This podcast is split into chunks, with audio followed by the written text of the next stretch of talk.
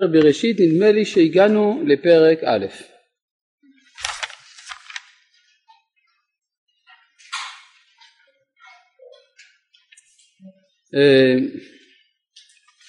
בפסוק ל"א למדנו עיקרון.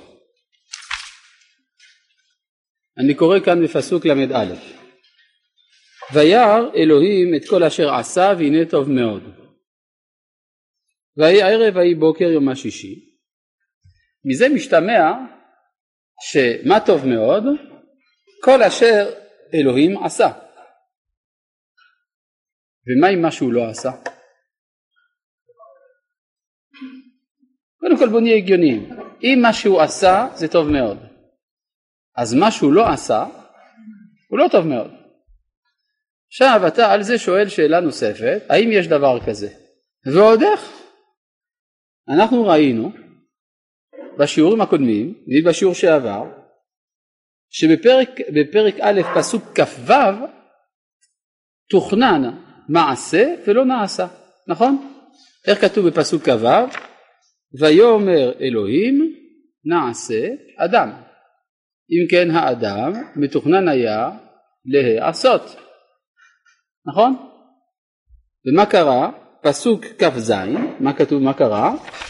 ויברא אלוהים את האדם, אם כן לא עשה, רק ברא. אם כך, יש סתירה בין התוכנית לבין הביצוע. לכן כשכתוב בפסוק ל"א וירא אלוהים את כל אשר עשה והנה טוב מאוד זה כולל את כל מה שהוא עשה ולא את האדם. האדם איננו כלול בטוב מאוד הזה. ככה זה יוצא. נכון? כלומר נכנסנו אל סיום היום השישי ולתחילת היום השביעי כשהאדם עוד לא עשוי. בואו נראה מה שכתוב בפרק ב' פסוק א', זה לא שגמרנו עם פרק א', אבל נעשה דילוג מקדים לעבר פרק ב' פסוק א', ויחולו השמיים והארץ וכל צבעם. אז השמיים וצבעם, הארץ וצבעם, כל זה כולם. ויכל אלוהים ביום השביעי ויכל אלוהים ביום השביעי מלאכתו אשר עשה. מה כלול במלאכתו אשר עשה? הרבה דברים. השמיים, המאורות, כן כתוב ויעש אלוהים את הרקיע, ויעש אלוהים את המאורות. אז ויכל אלוהים ביום השביעי מלאכתו אשר עשה. את זה הוא גמר. וישבות ביום השביעי מכל מלאכתו אשר עשה. הוא לא עשה דברים חדשים. ויברך אלוהים את יום השבעי ויקדש אותו. כי בו שבת מכל מלאכתו אשר ברא אלוהים. כלומר מלבד זה שהוא שבת מלעשות הוא גם הותיר את מה שהוא ברא לא מושלם. כתוב מלאכתו אשר ברא זה האדם. כתוב ויברא אלוהים את האדם ובמקום להשלים את האדם הוא השאיר אותו בלתי עשוי. אשר ברא אלוהים לעשות. מה זה לעשות? זה מה שנשאר נשאר לעשות כלומר האדם נכנס לתוך ההיסטוריה כשהוא לא עשוי בסדר? כן זה מתרץ למשל איזה תופעה שאנחנו רואים בעולם שבעלי החיים, כל בעלי החיים שאנחנו פוגשים הם מושלמים בתור שכאלה. האדם הוא בעל החיים היחיד שמתלבש. למה אני צריך בגדים? אני צריך תוספת על הנתון הטבעי. יש אומנם כמה כלבים, כלבי פודל, מסכנים, שמתאכזרים אליהם ומגלחים אותם ושמים להם סוודר כדי לתת איזושהי הרגשה טובה לכמה משועממות בגיל מסוים. אבל מצד הטבע אין לבעלי חיים בגדים. אם כך, האדם מבחינת הטבע הוא בלתי מושלם. זה רק דוגמה אחת. אגב, התחושה הזאת של אי ההשלמה של הזהות האנושית יותר בולטת אצל, אצל נשים מאשר אצל גברים. למשל, אישה פותחת ארון מלא בגדים, מה היא אומרת? אין לי מה ללבוש, נכון? כלומר, התחושה שעדיין עוד לא הגענו אל הדגם האידיאלי של הזהות האנושית, זו תחושה חזקה מאוד אצל האישה יותר מאשר אצל האיש, ודבר שנצטרך לעמוד עליו, למה?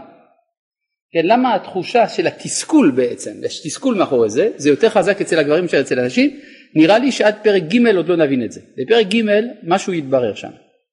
אבל אה, זה הרבה יותר עמוק מזה, גם מבחינה מנטלית. בעצם אנחנו היצור היחיד שעדיין מתפתח, שיש לו אבולוציה, לא בתחום הביולוגי, כי אם בתחום התרבותי מנטלי.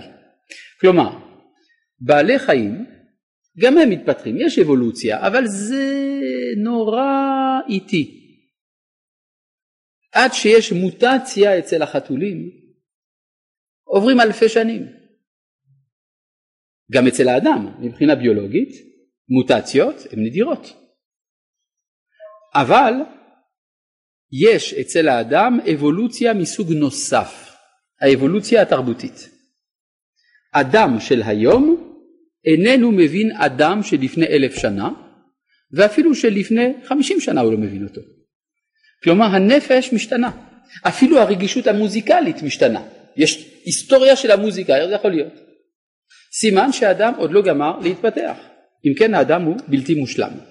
ייתכן לומר שאי השלמות הזאת מהווה יתרון, זה הופך אותו ליצירתי מאוד. אבל זאת, זהו נתון מבחינת הטבע, יש פה פיגור. האדם הוא בפיגור ביחס לטבע. לעומת זה חתול של היום וחתול מצרי חנות, אתם יודעים במצרים היו חונטים את החתולים ואם תפתחו אחד כזה תורידו לו את כל התחבושות הוא יגיד מיהו במבטא מצרי עתיק אבל זה לא יהיה שונה כל כך זה בכתב יתדות יצא, זה לא יצא בכתב חרטומים יצא, כן? מיהו בכתב חרטומים אבל מאוד דומה למיהו בן זמננו, כמעט ולא יהיו הבדלים. מה שאין כן אם תשאלו אדם ממצרים, תורידו לו את התחבושות ותתחילו לדבר איתו, הוא לא יבין על מה אתם מדברים. אלא אם כן תגידו שצריך לקדם את תהליך השלום, אז זה כנראה עדיין מתאים לתקופה שלו, כן? זה בערך מה שיישאר, כן? כי זה דבר שלא עוזבים, כן? זה דת. לכן צריך מאוד להיזהר שלא יהיה שלום, כי אם יהיה שלום אז לא יהיה תהליך, אז מה יהיה? מה טוב, עכשיו, עכשיו אה, יש פה אם כן משהו מאוד מאוד עמוק שנאמר לגבי היום השביעי, שהאדם לא הושלם. נשאלת השאלה, מי ישלים אותו? או האדם בעצמו, אני עוד לא יודע. אני בינתיים מעלה את השאלה. עצם זה שאומרים שהאדם לא מושלם, אבל כתוב לעשות, אשר ברא אלוהים, לעשות. אז משהו צריך להשתלם, והשאלה היא איך ישתלם האדם. ייתכן על ידי עצמו, אינני יודע, אנחנו עוד נלמד. ייתכן שבהמשך יש הסבר מה צריך האדם לעשות כדי להשלים את עצמו. בסדר? כן, בבקשה.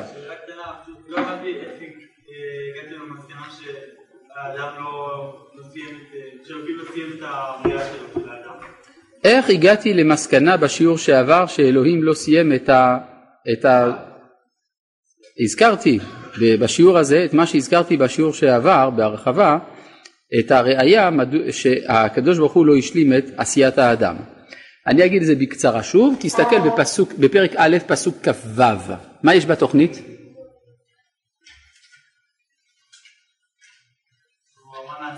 נעשה. בפסוק כ"ז מה כתוב? אז הוא לא עשה אותו, רק ברא. נכון? רק התחיל אותו ולא גמר אותו.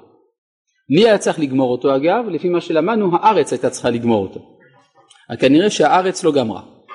מסיבות שנצטרך גם בהן להתבונן. אבל על כל פנים יש איזה יצור פרדוקסלי שהוא היחיד בעולם שעדיין משתנה ועדיין לא מושלם.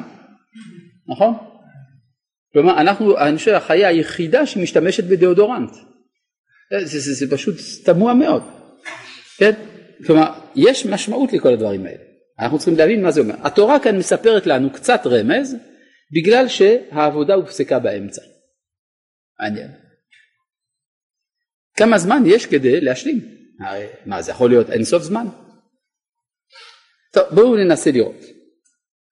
אני רוצה לחזור עוד פעם על פסוק ג', כן פרק ב', פסוק ג'. ויברך אלוהים את יום השביעי ויקדש אותו כי בו שבת מכל מלאכתו אשר ברא אלוהים לעשות ויהי ערב ויהי בוקר יום השביעי. כלומר אנחנו רואים שבסיומו של כל יום התורה מציינת ויהי ערב ויהי בוקר יום פלוני נגיד בסיומו של היום הראשון תודה רבה. התורה אומרת ויהי ערב ויהי בוקר יום אחד בסיומו של היום השני ויהי ערב ויהי בוקר יום שני וכן בסיומו של השלישי רביעי חמישי בסיומו של השישי נאמר ויהי ערב ויהי בוקר יום השביעי וגם פה אנחנו מוצאים ויהי ערב ויהי בוקר יום השישי וכאן אנחנו מוצאים בסיומו של היום השביעי ויהי ערב ויהי בוקר יום השביעי נכון? מה לא? מה זה לא? אתה אומר שהפסוק הזה לא קיים? כלומר אתה מאשים אותי בפומבי בהמצאת פסוקים נכון? זה מה שאתה עושה אני עכשיו נבוך רציתי להמציא פסוק והפסוק לא קיים מה יהיה? נכון אתה עשית ככה כשאמרתי כן נכון? לפחות הוא סימפטי הוא רצה לעזור לי האמת היא מה כתוב מיד אחרי, אחרי אשר ברא אלוהים לעשות? סברי מרנם מה גם זה לא כתוב תגידו לי כן? טוב אז יש פה באמת שאלה אז בואו ננסה עוד פעם להבין מה שכתוב כאן אמרנו שבסיומו של כל יום התורה מציינת ויהי ערב ויהי בוקר יום פלוני וכך באמת בסיומו של יום הראשון, של השני, שלישי, רביעי, חמישי, שישי. אם התורה לא אמרה ויהי ערב ויהי בוקר יום השביעי, מה זה אומר? שהיום השביעי לא יסתיים. אז איזה יום עכשיו? יפה. אנחנו עכשיו בעיצומו של היום השביעי. עכשיו זה דבר מאוד חשוב להבין, כי זה מסביר קושייה גדולה. אנחנו אומרים שהעולם נברא, אבל אנחנו רואים שהעולם קבוע, לא משתנה. אם הוא קבוע ובלתי משתנה, אולי זה אומר שהוא קדמון, שהוא תמיד היה. כפי שאמרו הפילוסופים הקדמונים. כלומר אני מתהלך בעולם, אני אף פעם לא רואה עולם נברא, אני רואה עולם קיים. אז התורה מסבירה לך, אתה יודע למה אתה רואה את העולם קיים? כי אתה ביום השביעי. זה בינתיים, זה, זה, זה סוגריים כאלה, בינתיים אתה ביום השביעי והקדוש ברוך הוא שובת. הוא עושה עכשיו שבת, אז תן לו לנוח. איך העולם מתקיים? על שעון שבת. זה נקרא הטבע. רצה להגיד משהו. זה הנחה שיום בימי הבריאה זה תקופה, זה לא יום ממש. זה פשוטו של מקרה ככה... אני בכלל לא יודע מה זה יום פה בתורה. לא יודע מה זה יום. לא יודע. אני רק יודע שהתורה מדברת על מצבים ושיש מצב שקוראים לו יום אחד, יום שני וכולי. האם יש פה סדר קרונולוגי? רש"י כבר גילה לנו בתחילת התורה שלא בא הכתוב ללמדך סדר המוקדמים והמאוחרים כלום. זה מה שאומר רש"י. אתה לא יודע מתי נבראו המים, אתה לא יודע מתי הארץ נבראת. בקיצור אומר הרש"י, אתה לא יכול לדעת בכלל מהו הסדר. זאת אומרת שהתיאור פה של מעשה בראשית איננו תיאור קרונולוגי של מה שהתרחש, אלא מדובר במישורים שונים של המציאות, והמישור שאותו אנחנו חווים היום נקרא יום השביעי. עד כאן מובן? ולכן כל הניסיונות של התאמה או של סתירה עם המדע לגניזה. כן. אתה רואה שכל הבריאה לא קיימת, לא הבריאה שם בצורה כזאת, אבל היא היום אנחנו רואים, כן. לא אני לא מבין. נכון. אין לנו שום מושג על פי הכתוב האם הצמח למשל הופיע לפני שנקבעו סדרי הטבע הפיזיקליים או לא, או אחרי. מה שבטוח אנחנו בשבת. סליחה, אני רוצה לשאול אותך שאלה קטנה אדוני. אם תסתכל בפרק ב', כן, בפסוק ה', מה כתוב? וכל שיח השדה טרם יהיה בארץ וכל עשב השדה טרם יצמח כי לא המטיר השם אלוהים על הארץ ואדם אין לעבוד את האדמה. זאת אומרת רגע, שאם אתה לוקח את זה כתיאור בריאת האדם, זאת אומרת שהאדם עוד לא הופיע, כל זמן שהוא לא הופיע אין צמח, בניגוד לנאמר בפרק א'. כידוע, האדם הראשון, האדם השני בתנ"ך. נכון, נו אז זה מוכיח מה שאני אומר. לא. יותר מזה, בעלי החיים נבראו אחרי האדם לפי התיאור של פרק ב', נכון? מה כתוב בפרק ב', בפסוק י"ט, פסוק י"ח קודם כל, ויאמר השם אלוהים לא טוב היות האדם לבדו אעשה לו עזר כנגדו, וייצר השם אלוהים מן האדמה כל חיית השדה ואת כל עוף השמיים, ויבא אל האדם. זאת אומרת שהיצירה של בעלי החיים, של העופות ובעלי החיים, זה נעשה אחרי בריאת האדם, לפי פרק ב', בניגוד לנאמר בפרק א'. מה זה מלמד אותך? שאין שום כוונה בפסוקים האלה ללמד אותך את סדר הבריאה. נקודה. לא.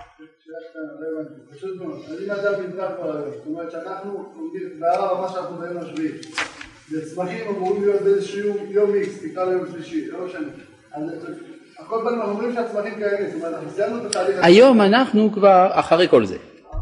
בסדר, אז זה היום.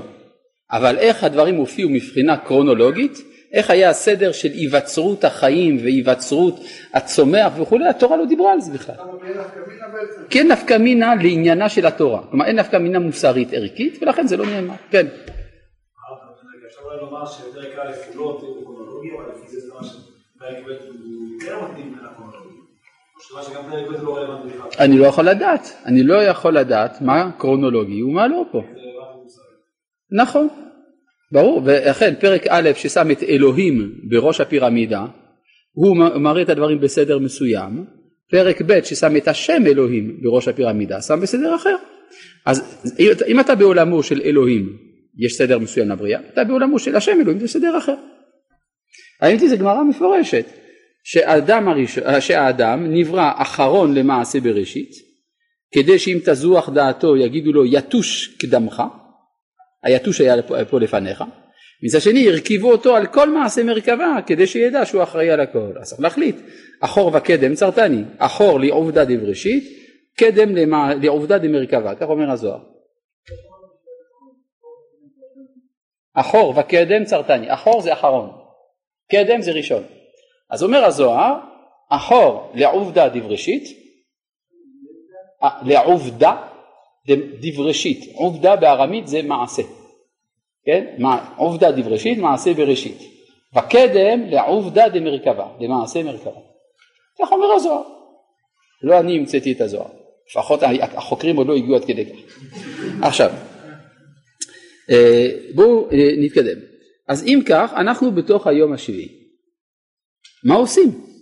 בסדר, נחמד. הקדוש ברוך הוא שובת, זה מסביר לי את מה שקורה. כלומר, אתה רואה עולם טבעי, ואתה מבין מדוע הוא נראה כך, כי הקדוש ברוך הוא שובת. אבל למה הוא שובת? הוא שובת כדי שמישהו יעשה, כן? אשר ברא אלוהים לעשות, כאילו הוא מעביר את יוזמת העשייה מעצמו למישהו אחר. נכון? זה מובן מה שאני אמרתי? אגב, תראו, זה כתוב במפורש בפסוק ד', פרק ב', פסוק ד'. אלה תולדות השמיים והארץ בהיברעם ביום עשות השם אלוהים ארץ ושמיים. אני ממש, הפסוק הזה מהווה מהפכה מבחינתי. עד עכשיו אני חשבתי שמי שברא את העולם זה אלוהים, נכון? פתאום אני מגלה, השם אלוהים. עד עכשיו חשבתי שמי, שאלוהים גם בורא בראשית ברא אלוהים. זאת אומרת, זה, זה, איך אומרים, זה פועל יוצא. והקדוש ברוך הוא פועל. מה כתוב כאן? בהי בראם. מי ברא אותם? הם עצמם. בהי בראם. עולם אחר. אבל עוד יותר מטריד אותי המילה אלה. חז"ל אמרו, כל מקום שכתוב ואלה, מוסיף על הראשונים.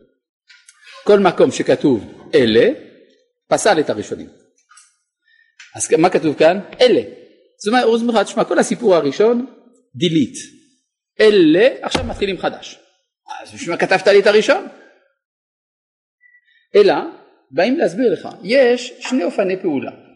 או שהקדוש ברוך הוא מתערב כל הזמן, או שהוא מפסיק להתערב ואחרים עושים במקומו. אז הפרק הראשון זה בראשית ברא אלוהים, הוא עושה את הכל. אבל הוא רוצה שעוד מישהו אחר יעבוד.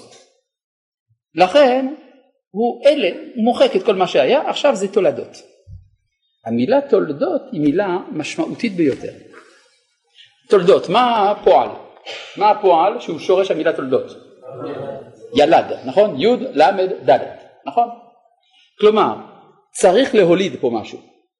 בבריאה זה עובד טוב, הקדוש ברוך הוא אומר, נעשה, הוא אמר ויהי. בלידה יש מישהו שצריך להוליד. נכון? מי צריך להוליד? האדם. אז אנחנו כבר מקבלים תשובה לשאלה שלך, מי ישלים את האדם? התולדות של האדם. איך קוראים לאדם שהקדוש ברוך הוא בורא? קוראים לו אדם.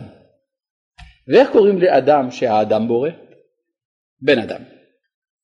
כלומר המטרה היא להגיע מאדם שהוא בלתי מושלם לבן אדם שהוא המושלם. לכן בספר דניאל המשיח נקרא בן אדם, בר אנש. וגם בספר תהילים פרק פ' על בן אדם אימצת לך, בן אדם זה המשיח. זאת אומרת שההיסטוריה לפי זה נמצאת בשלושה שלבים. יש הנקודה הקיצונה האחת, אדם.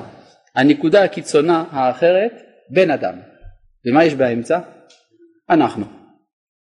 אדם בהתהוות. ואז יוצא, גם האדם, כן, יחזקאל נקרא בן אדם. עכשיו, מה? חז"ל אמרו, בנו של אדם הראשון שעשה תשובה.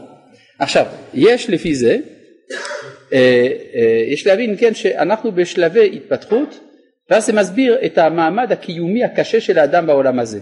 אנחנו כבר לא אדם ואנחנו עוד לא בן אדם. אז יש מתח בתוך הנפש האנושית. אנחנו בהתהוות. מובן? כן. מה רצית להגיד? כן.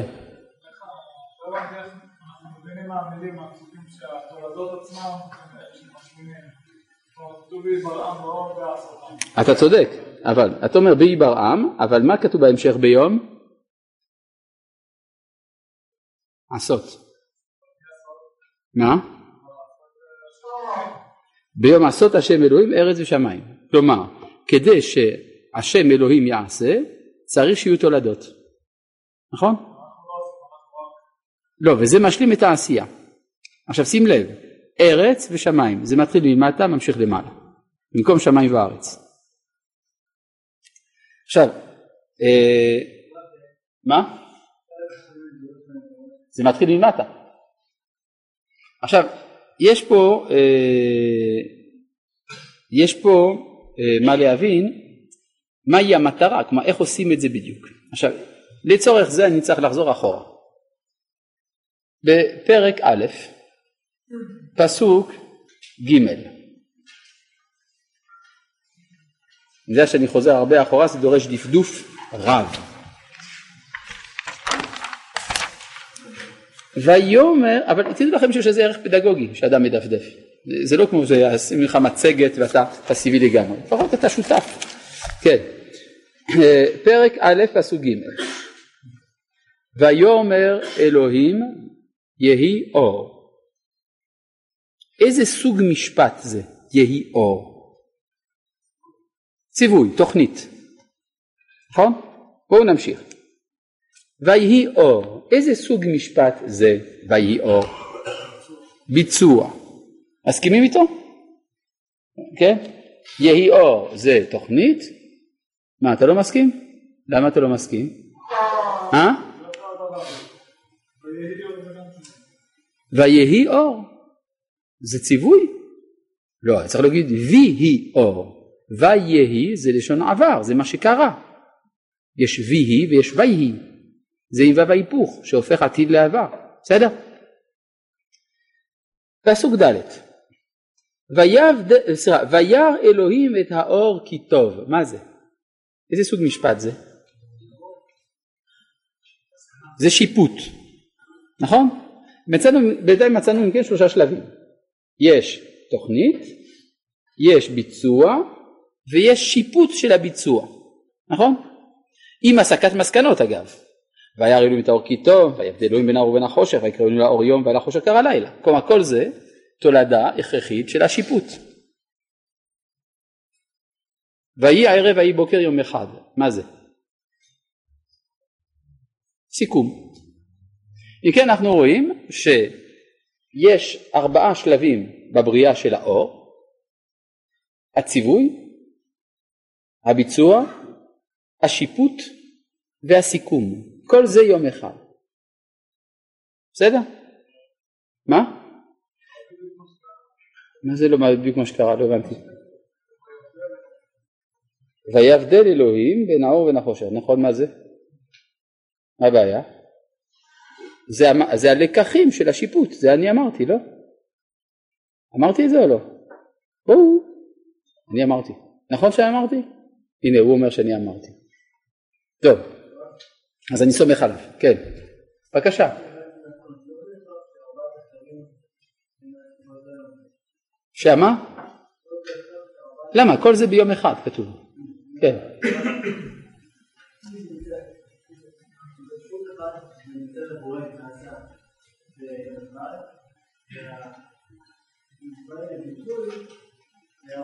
אה, זה יכול להיות, כן, זה הרמב"ן אומר, כן, שלא חייב להיות שכל מה שכתוב שקרה בבת אחת, קרה באמת בבת אחת.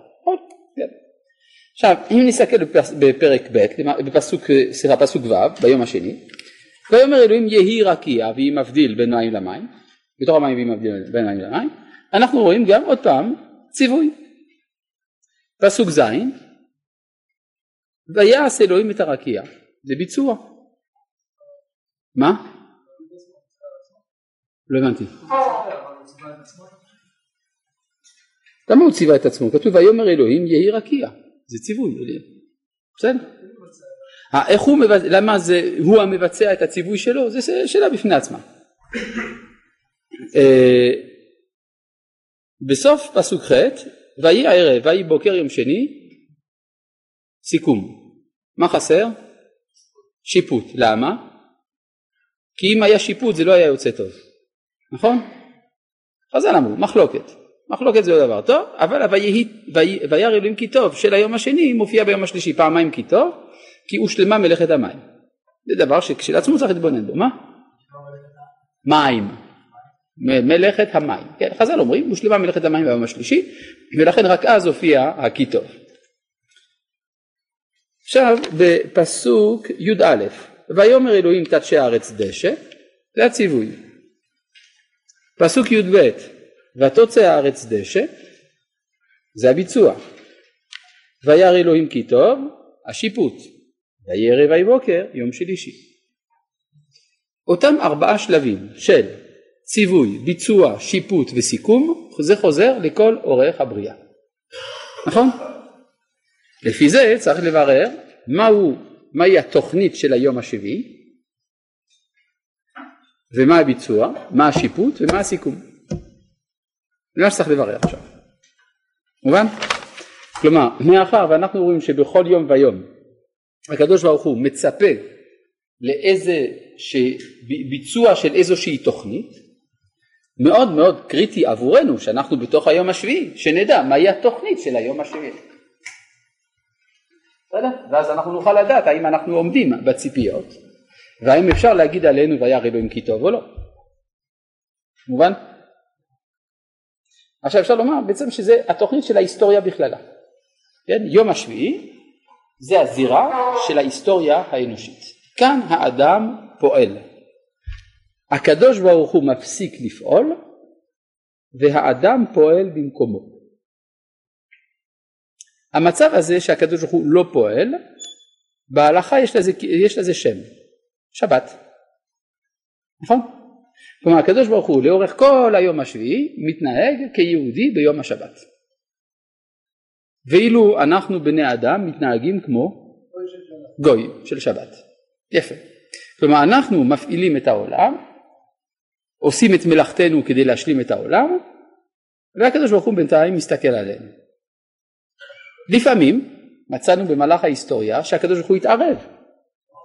מה? זה חילול שבת. אני עוד לא יודע מה התוכנית. יכול שאנחנו נדע. בשביל זה אנחנו לומדים תורה, כדי לדעת מה התוכנית. אני עוד לא יודע מה התוכנית, כי עוד לא קראתי. ייתכן שאם אני אקרא אני אקבל תשובה, אם לא באמת אולי אני לא יודע לאן לזרום, יהיה לי בעיה עם זה. כן, אבל ביום השביעי, אם כן, מדי פעם הקדוש ברוך הוא התערב, חילל את השבת שלו. כן? מעמד הר סיני, קריעת ים סוף, הוא חילל את השבת שלו. מותר לחלל את השבת, אין ויכוח נפש. אתה יודע, לפעמים ההיסטוריה עומדת במצב כזה שאם הקדוש ברוך הוא לא יתערב הכל ייכשל, אז לא הייתה ברירה. ברור שהמצב האידיאלי זה שהוא לא מתערב, כן. מה? כן. כן, אפשר לומר. כן, הגילוי פנים הוא בעצם מצב שלא הייתה ברירה אלא להקדים את המאוחר ולעשות איזה פושים כאלה. כלומר מבחינה מסוימת הניסים שעשה הקדוש ברוך הוא בהיסטוריה הם כמין כישלון. כלומר זה לא עבד על שעון שבת לגמרי, היה צריך מדי פעם להתערב. לפעמים בשינוי. אה, אתה כאן שואל שאלה טובה, כנראה מתוך ידע אה, מוקדם, אולי הניסים שבבית המקדש לא, אני עוד לא יודע, כי צריך לראות לאיזה יום שייך המקדש. בסדר? עכשיו, אה, אבל זה ברור, כן, חז"ל אומרים שהתורה למשל לא הייתה צריכה להינתן מתי שהיא ניתנה, היא הייתה צריכה להינתן אחרי אלף דור, שנאמר זכר לעולם בריתו דבר ציווה לאלף דור. כמה זה דור בערך? 25 שנה בערך, כל 25 שנה יש דור חדש, נכון? אז אלף דור, 25 אלף שנה. כלומר התורה הייתה צריכה להינתן בשנת 25 אלף והיא ניתנה הרבה יותר מוקדם, אחרי 26 דורות בלבד. אומרת הגמרא, יש 974 דורות שכומתו, נעשה להם קווץ' בלעז. כלומר, אשר כומתו בלא עת, נהר יוצק יסודם, פסוק באיוב, שיש 974 דורות, תתקעד דורות, שנמחצו ממש, אלה הם נשמות מקומטות, שהקדוש ברוך הוא כאילו לחץ אותם כדי שהתורה תינתן מוקדם יותר, 26 דורות אחרי אדם הראשון. תמוה מאוד, אבל זה יוצא שיש איזשהו תסכול בעולם. התורה ניתנה לפני הזמן. אז אם התורה ניתנה לפני הזמן, יש תחושה אצל האדם שהתורה לא מתאימה לו. זה משהו, האכילו אותו מאכל שהוא עוד לא הספיק לפתח את הכלים כדי לבלוע אותו. תארו לעצמכם תינוק שנותנים לו לאכול סטייק. לא מסוגל לאכול את זה. אבל זה בריא, זה טוב. כן, כן, אבל אני עוד לא יכול. כן? זאת אומרת, התורה לוחצת את האדם במקום שבו הוא לא מסוגל לעמוד בזה. ולכן התוצאה הטבעית זה שהאדם דוחה את התורה. כן? כמו כל דבר שאני לא, לא מותאם לי, אני דוחה אותו. כן? ישראל שעמדו על הר סיני פסקה זו המתם, זה נכון. זה השפיע עליהם טוב. ומה הם עשו אה, 40 יום אחר כך? הקיאו את הכל, נכון? חזרה זו המתם, עשו את העגל, לא מסוגלים לעמוד בזה. זאת אומרת שהתורה ניתנה לפני הזמן. עכשיו למה היא ניתנה אם ככה? שתחכה, הקדוש ברוך הוא, מה, מה זה בשבילו לחכות 25 אלף שנה? אין כמו אותו אחד שאומר ריבונו של עולם, מה זה בשבילך מיליארד דולר? אתה לא יכול, זה בשבילך כמו אגורה, אז תן לי אגורה. מה זה בשבילך מיליארד שנים? זה כמו רגע, אז תן לי אגורה. אומר לו הקדוש ברוך הוא חכה רגע. כן, אה, אבל באמת, מה אכפת לו לקדוש ברוך הוא לחכות 25 אלף שנה? תשובה, אם הקדוש ברוך הוא היה מחכה, בינתיים העולם היה מידרדר יותר. מתוך רחמים על העולם, הקדוש ברוך הוא בעצם אנס את העולם ונתן את התורה לפני הזמן. אבל צריך לדעת שיש לזה מחיר. המחיר הוא הקושי של ההשלמה עם התורה. ולכן אומר הנביא ירמיהו הנה ימים באים נאום השם וחרתי את בית ישראל ואת בית יהודה ברית חדשה. לא כברית אשר קראתי את אבותם ביום החזיקי בידם להוציאם מארץ מצרים. מה זה החזיקי בידם? הכרחתי אותם. אשר המה הפרו את בריתי. זה הטבעי, אם אני הכרחתי אותם, גם אם הם יודעים שזה טוב, הם יפרו. ואנוכי בעלתי בם נאום השם. מה זה בעלתי בם? הראיתי להם מי הבוס, בעלות, הראיתי בעלות. ואז, מאז כבר אלפי שנים, ההיסטוריה היא משחק של הורדת ידיים בין הקדוש ברוך הוא לכנסת ישראל. לפעמים הוא כופה עלינו, לפעמים אנחנו מורדים בו. עד שנכרתת ברית חדשה. כי זאת הברית אשר אכרות את בית ישראל ואת בית יהודה אחרי הימים ההם נאום השם, נתתי תורתי בקרבם ועל ליבם אכתובנה והייתי להם אלוהים ומה יהיו לי לעם ולא ילמדו עוד איש את רעהו. כלומר גם ללמד זה יפסיק כי גם ב- ללמד מישהו זה מעשה של אלימות מבחינה מסוימת. כי כשאתה מלמד אותי אתה מכניס בקרבי תוכן שלא היה עד עכשיו. אז יש לי קושייה עליך. אם זה מתאים לי לא הייתי צריך אותך. ואם זה לא מתאים לי אל תלמד אותי כלומר גם זה ייפסק ולא ילמדו עוד איש את רעהו ואיש את אחיו לאמור דעו את השם כי כולם ידעו אותי מקטנם ועד גדולם. אז אם כך למה דיברתי על כל זה? בגלל ההתערבות שהקדוש ברוך הוא התערב כדי לתת את התורה זה חילול שבת של ריבונו של עולם. רצית להגיד משהו? מה? הרי הגישה היה לפניך. מה זה קומטו? הכוונה כן, דורות או נשמות זה אותו דבר, דורות מורכבות, מורכבים מנשמות. מה זה שהם קומטו? הכוונה שהם נלחצו, ואז הם מרגישים שאין התאמה בין הכלי שלהם לבין התוכן. ולכן אומרת הגמרא, הם עזי פנים שבדור. או איך אומר הרב קוק, הרבולוציונרים הגדולים, אלה שמרגישים שצריך לשבור את הכל. מה? אה, שהקדוש ברוך הוא ברא את העולם ונתן את התורה לפני הזמן. לא, הדורות שלפני העולם, 974 דורות שלפני בריאת העולם קומטו. הם נקמטו ואז יש לך נשמות עשוקות, ש... ואיפה הם הנשמות האלה? הן מסתובבות בתוכנו, הם נמצאים איתנו והם מרגישים שהעולם לא מספק, אז הם שוברים את הכל. כן, בבקשה. אז בפורים היה התחלה של התיקון. כלומר בפורים התחלנו לקבל את התורה מרצון, אבל לא בארץ ישראל. כלומר זה היה במדרגת הפרט, לא במדרגת הכלל, ולכן הקדוש ברוך הוא סידר שיהיה עוד פעם קבלה מרצון. בזמן החילונות בארץ ישראל בזמן הזה. כלומר אם הגענו למצב שעם ישראל היום ברובו הוא חילוני, זה סימן שהוא הגיע למצב שהוא מסוגל לקבל את התורה מרצון ולא בהכרח. כי היום ישנה זהות יהודית שמכירה את עצמה בתור יהודית ללא מחויבות לתורה. אז היא יכולה לקבל את התורה מרצון. כן, בבקשה.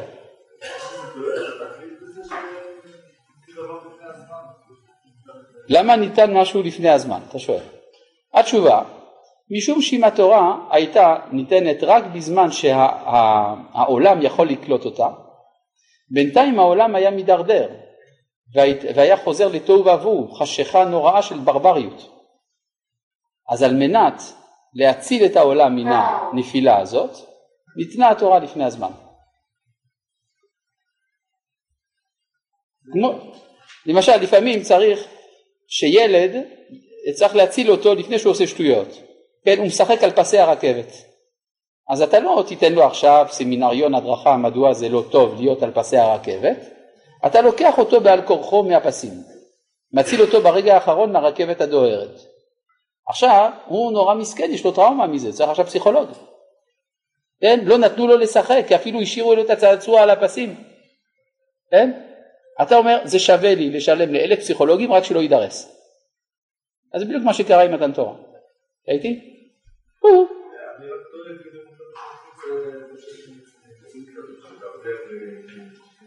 אז לא הקדוש ברוך הוא אחראי לזה. זה העולם שאחראי לזה. כן?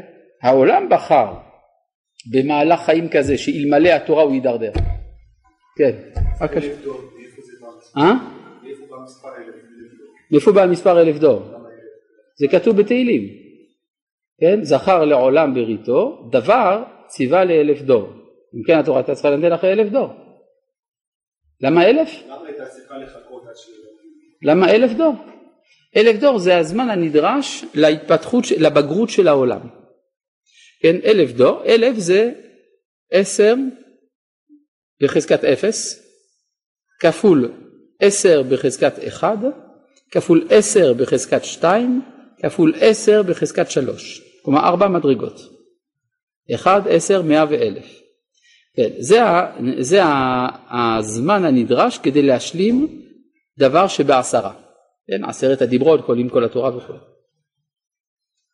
כן, בבקשה.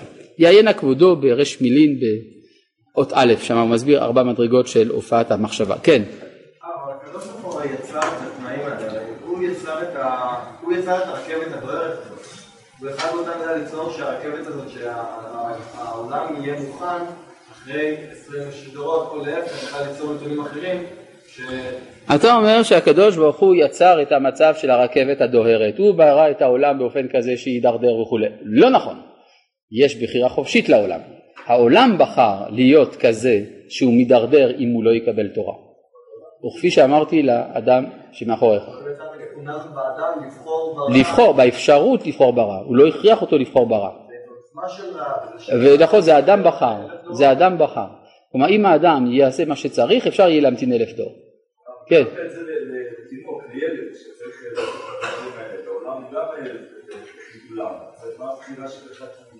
דעת כזה? למה הוא, הוא בוחר בזה שהוא כזה ילד? הילד, גם הוא יש לו בחירה. כידוע, לכל מי שיש לו ילד, כן. העולם הרי קיים שש אלפים שנה, נכון? אז איך הקדוש מסתדר? אה, אתה אומר, איך אלף דור אם יש ששת אלפים שנה? לא יודע, אז היה זמן אחר. מה, אנחנו סגורים על משהו? כן. אולי זה מה שאתה אומר, מה שאתה אמרת קודם, זה הכישלון המתוכנן הזה, כן, כן, שהקדוש ברוך הוא ברא את זה ככה בשביל להתערב, בשביל להציג כן. יכול להיות. טוב, יכול להיות שיש לו גם עניין להמציא לעצמו חילולי שבת. יכול להיות, לא יודע. כן, יכול להיות. יכול להיות, אבל זה מסחרר אותי כבר, אני לא מצליח להגיע למחשבה הזאת. עכשיו אני רוצה להבין פה משהו. אם כן, כן.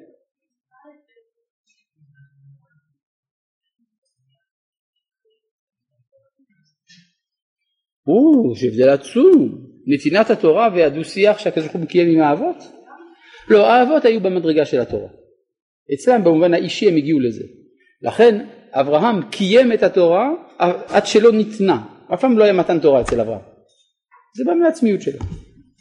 עכשיו אני רוצה להתקדם קצת. אז אם כן אמרנו שיש ארבעה שלבים, תוכנית, ביצוע, ציוו, אה, שיפוט וסיכום.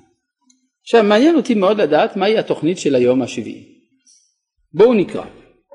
בפרק ב' בפסוק אה, ג'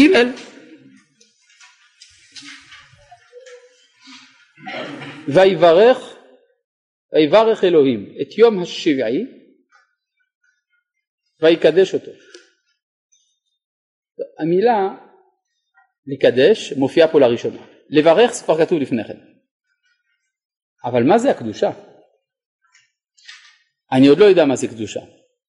אבל זה כנראה קשור למשימה של היום השביעי. יש משימה של קדושה ביום השביעי. רק אני לא יודע מה זה קדושה. אני גם רואה בספר ויקרא, פרק י"ט פסוק א', מה כתוב שם? לא, כתוב ודבר השם אל משה לאמור. פסוק ב', לא, דבר אל כל הדת בני ישראל לאמור, דבר כל ישראל ואמרת עליהם קדושים תהיו. אם כן, אה, נאמר שם שיש משימה של האומה הישראלית לפחות, קדושים תהיו. ויש כנראה קשר בין זה לבין היום השביעי. יוצא שאם הכל יתבצע כראוי, ביום מן הימים יהיה כתוב בתורה ויהיו קדושים וירא אלוהים כי טוב ויהי ערב ויהי בוקר יום השביעי. תושלם ההיסטוריה. ואז מה יתחיל? איזה יום? השמיני. אז יתחיל היום השמיני. בסדר? בינתיים אנחנו בתוך ההשלמה של היום השביעי. כן, בבקשה. אני קשרתי בין יום השביעי לבין קדושים תהיו בגלל שזה קשור לעם ישראל ועם ישראל משום מה שומר שבת כל שבעה ימים אז כנראה שיש קשר בין ההגשמה של המשימה של יום השביעי שכתוב בו ויקדש אותו לבין הקדושים תהיו של כנסת ישראל בסדר? אז אם כן אנחנו בהמתנה להתחלת היום השמיני כן בבקשה מה? מה?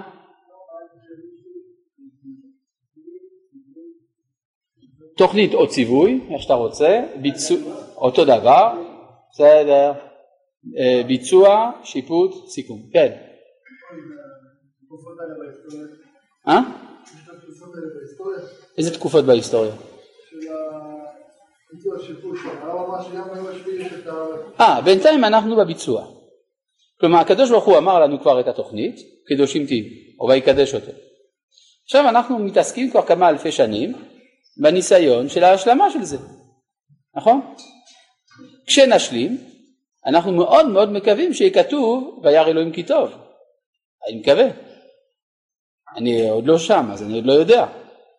אבל אם יהיה כתוב וירא אלוהים כי טוב, נוכל בשקט לסיים ב"ויהי ערב ויהי בוקר יום השביעי" ולהיכנס ליום השמיני. מובן? כן. ויקדש אותו זה כן ציווי ואני אסביר לך למה. כי מה פירוש, אחת המשמעויות של המילה לקדש בעברית זה להזמין. כן, כמו להקדיש בעברית שלנו. כן, זאת אומרת, יש פה הזמנה. אז אפשר לקרוא את זה כך, וירא אלוהים, ויברך אלוהים את יום השביעי, והוא זימן אותו למשהו. עכשיו, מהו התוכן של הזימון? זה בעצמו הקדושה. כן? למילה קדוש יש פה שתי משמעויות. אז אם כן זה כלול בתוכנית. עכשיו איך הקדושה הזאת צוותה, מה התפקיד של האדם בכל זה, אז זה צריך uh, הרחבה. בזאת נעסוק בעזרת השם יתברך בשנה הבאה.